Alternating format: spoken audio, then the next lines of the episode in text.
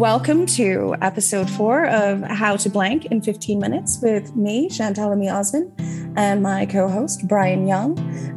This week, we're going to talk about how to network, particularly via social media, in 15 minutes. And fortunately, we have Brian as a co-host, who is very, very good at networking and social media, both in person and online.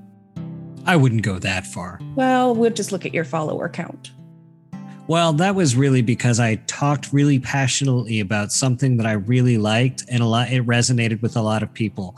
Well, I really think we could probably end this how-to right there, because I think that really is the key to online engagement.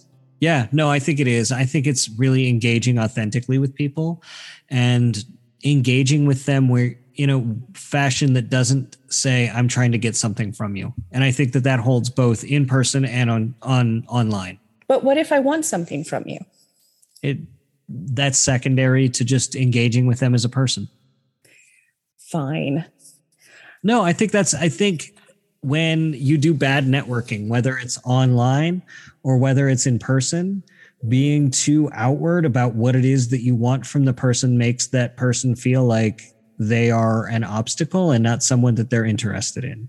Absolutely. I think you're completely right. And I do think that one of the nicest things about the profession that we're in, which is, the writing publishing space, is that so many people are out there willing to give advice and to help. And so it's really not necessary to, do anything untoward or covert. Because there are resources out there to help you anyway. So it's probably not necessary. But what are some of let's start with in person for, the rare occasions nowadays that we actually are in person. What would you say your top in-person networking tips are? I think that's the biggest one is like just engage with people on a level of being interested in being friends, right? Like, I much prefer working with friends, and I'd much rather make friends with people before I work with them. It's going to give me a much better rapport to work with them. And so not approaching it like, don't come out of the gates and say, hey, I want X out of you. Just get to know them. Be personable. Be able to tell stories about yourself. Be able to tell stories about anything. I find one of the things that helps me network the most is just being able to talk about a lot of different things. And that's just be well-read, be versatile and well-rounded in the interests that you have, right? Like, I also think it's important, honestly, to just be allowed to be a fan. Yeah. Be respectful, of course, and not crazy and follow people like into the bathroom. But, people, try so hard to be impressive or an equal to somebody that they look up to. And honestly, just sometimes going, I really admire what you do, is the best approach to the situation. Yeah.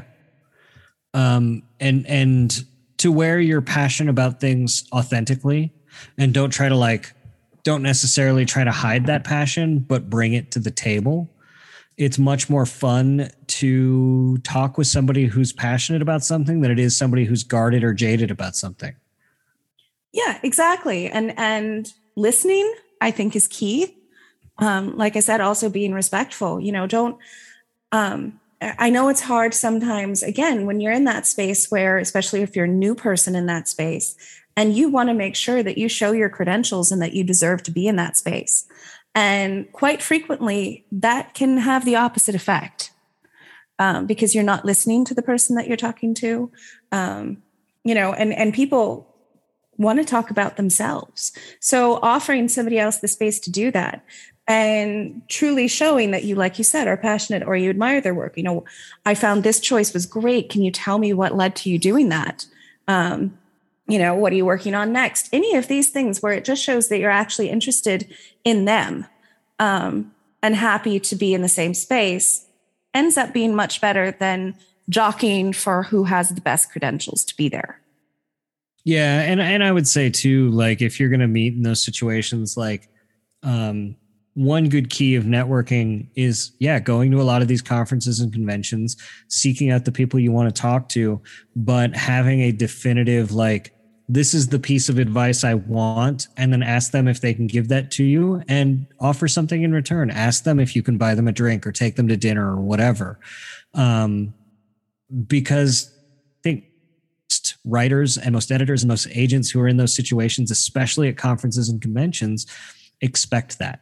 They know that you're coming up because you want some bit of information, but once that is out of the way, who knows where the conversation can go. Don't just sit there and wait for your turn to speak to promote the thing that you're trying to promote. Yeah, no, I'll tell you one of my more embarrassing stories. I was at SleuthFest in Florida a few years ago, and Tom Straw, who is a brilliant writer in many, many fields, but I particularly am obsessed with his work on Night Court, because honestly, the imprint that I work for right now probably would not exist if not for people like him who dealt with issues in a popular culture way that are honestly only just being talked about today. And I truly admire this man. And I had never met him before. And I basically walked up and I said, you know, I don't think I'd do what I do if not for your writing in Night Court. And it would really be an honor if I could buy you a drink and just like listen to a couple of your stories. And I think I probably did scare him at first for a minute.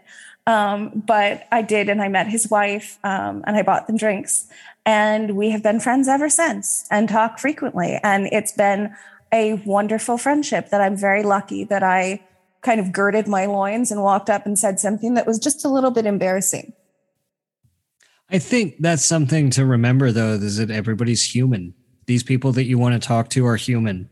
And there's nothing overly special about them other than that they have somehow won the lottery of being a little bit more, they've been a little bit more lucky in publishing, because so much in publishing is luck.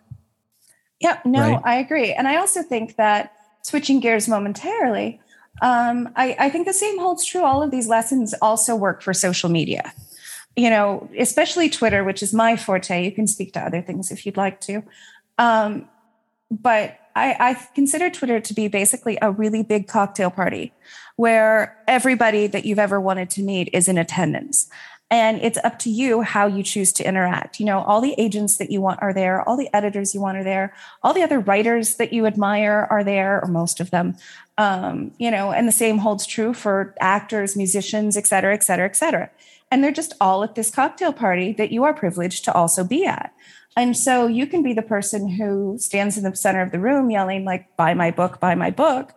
Or you can be the type of person who gently walks up to a conversation and contributes something that's of value to all of the other people there. I think the other thing that social media works really well for in those situations is, especially if you're following agents and editors, and every agent and editor is on there, is finding ways that you can personalize your queries or have authentic conversations with them, right? Like, say this editor really loves MASH, and you can interact with them about MASH and with no expectation of anything else. And then when you go to query that editor, you say, hey, you know, I really love how much you love MASH, and I thought this book might be right for you.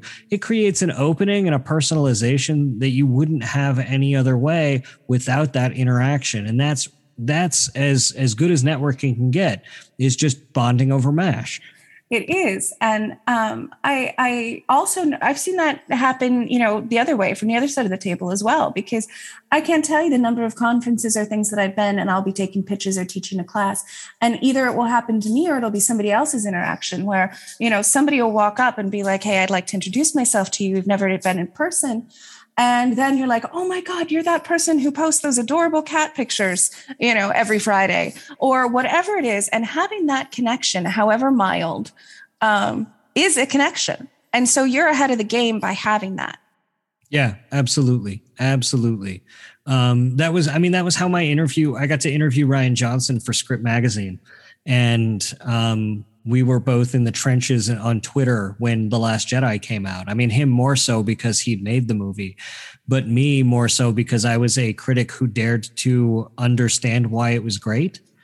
And really, I mean, that was how I got most of my followers, to be honest, was doing in-depth analysis of it. And I will tell you, Chantal, one of the best things that I've ever seen happen on Twitter was when I'd been doing all this in-depth analysis on The Last Jedi on Twitter, and someone asked Robert McKee on Twitter what he thought of The Last Jedi, and he pointed them to all of my analysis. Mm-hmm.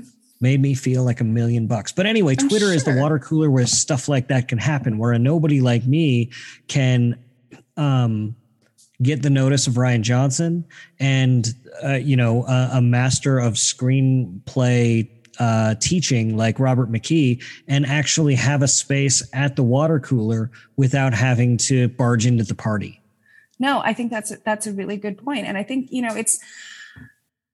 I used to always say that, you don't have to be a writer, on social media to be successful as a writer. Unfortunately, in these times of a pandemic, when many bookstores still aren't doing in-person events, or what ones there are very sparsely attended. There's not a lot of ways, especially if you're a new writer, to get yourself in front of people. And social media can do that. Social media can kind of take the place of some of these conference conversations or bar conversations that used to be the way to do it. I mean, hopefully there will be just a continuation of both going forward. But, it really is just an added advantage to try to make a community online. It's something that it works. It really does just work. And I don't know, I want to ask you, like, as an acquiring editor, how much influence does a social media presence have for you? Is it something that you're looking for and, like, if they don't have one, it's a problem? Or is it something that you look, and if they don't have one, it's not a big deal, but if they do have one and it's bad, that can detract from it? Or like how do you rate that in acquiring a book? Well, just to answer the question you didn't ask first, I do look at things as an acquiring editor, like Pit Mad or Pit Dark or all of these hashtags where you can pitch online to editors and agents. I do. I mean, I don't necessarily read all of them, but I check in on those days periodically and see if anything catches my eye. And I have made requests on the basis of that. So those things work too. And as far as, if you don't have social media, but you want it, that's something that will help you do. Whether it's hooking you up with another author who's really good at it, doing, a Zoom tutorial, showing you how to set it up. All of that fun stuff we'll help you with. As far as whether it makes or breaks, it will definitely break if there are certain, really nefarious things going on your social media. I've also caught people who submit out in lies on their queries, like telling that they've won certain awards or written certain things or, things that I can easily look up. And so, of course, that does not play in your favor. But I think having a, professional but fun social media, and yeah, if you've got a ton of followers, that's going to be a value add. I'm not going to turn you down if you don't have that. But it certainly goes into, added bonus column. They already know how to do this and do it well. Okay, that answers my question. Yeah, and probably several you didn't ask. Yeah, no, always. That's what's great about you. So I think go out there and try to network and not be awkward, which I know is hard. It is. It's hard for me. I'm an introvert at heart, and going and networking is terrifying to me. Find whatever it is that helps you network and stick with it. No, I think that's great advice. And I think that what you said earlier really does go to the key of it. Remember that we're all human. Play nice out there, treat somebody else like you'd want to be treated in any of these interactions. And that can't really do you wrong. And start networking with us on Twitter and follow us. Yeah, we're nice people, she says. But is she? I don't know. I've known you for years, and I still haven't figured that out. No, we'd absolutely love to hear from you. Tell us your favorite ways to network. Tell us your great stories about who you've met and befriended on Twitter. And tell us what other questions you have that you'd like us to talk about in the how to do blank in 15 minutes. So we'd like to help you more. Yes. Okay. Until next time.